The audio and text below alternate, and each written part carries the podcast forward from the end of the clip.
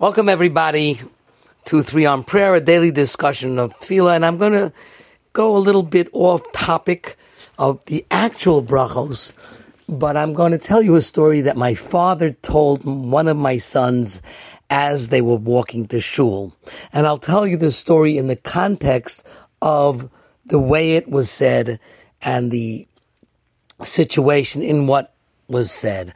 My son was walking with my father, or maybe even wheeling him in a wheelchair when my father was an elderly person. And while my father was going to shul, he was reciting the Birchas HaShachar, those that we learned way at the beginning of Three on Prayer, the 18 or so blessings that one says upon arising and before he begins the davening. And my son is walking with him, listening to the blessings and not really responding and just walking his merry way. And my father told him the following story. Reb Chaim Volozhin was very, very insistent that he would not make a bracha unless there was somebody next to him to say Amen. It seems that that's based on a Zohar, that anybody who um, bless blesses Hashem and there's nobody to say Amen, it's un, like an unopened letter.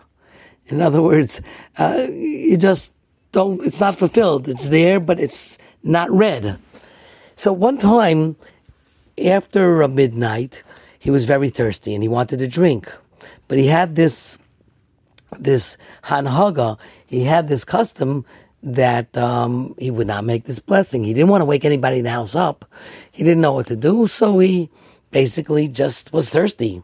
All of a sudden, somebody hears, somebody knocks on his door, and he calls the person to come in. It's one of the boys in the Volozhin Yeshiva.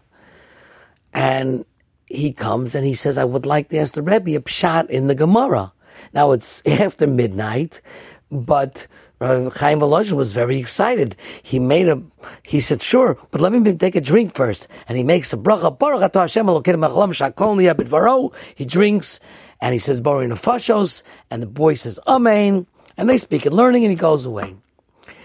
The next morning, uh, since Rab Chaim Volozhin was so so excited that he wanted to thank him, so he looks for the bochur, and he this boy, and he sees, he says, "Thank you so much for coming last night." And the boy looks at him, "I came last night. What are you talking about?" And Chaim says, "What do you mean? You came last night?" and the boy denied it.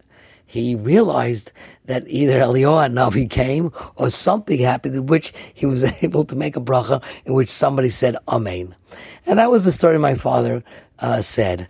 And my son commented, he said, Zaidi wanted to let me know that I should have said Amen when he said the blessings, but he didn't want to tell me that openly, so he said this story with me. He said the story, and I got the lesson that when somebody makes a bracha, you should say Amen. And therefore we end Baruch Hashem Le'olam, Amen, Va'amen. Tomorrow we're going to begin by Yivarech David.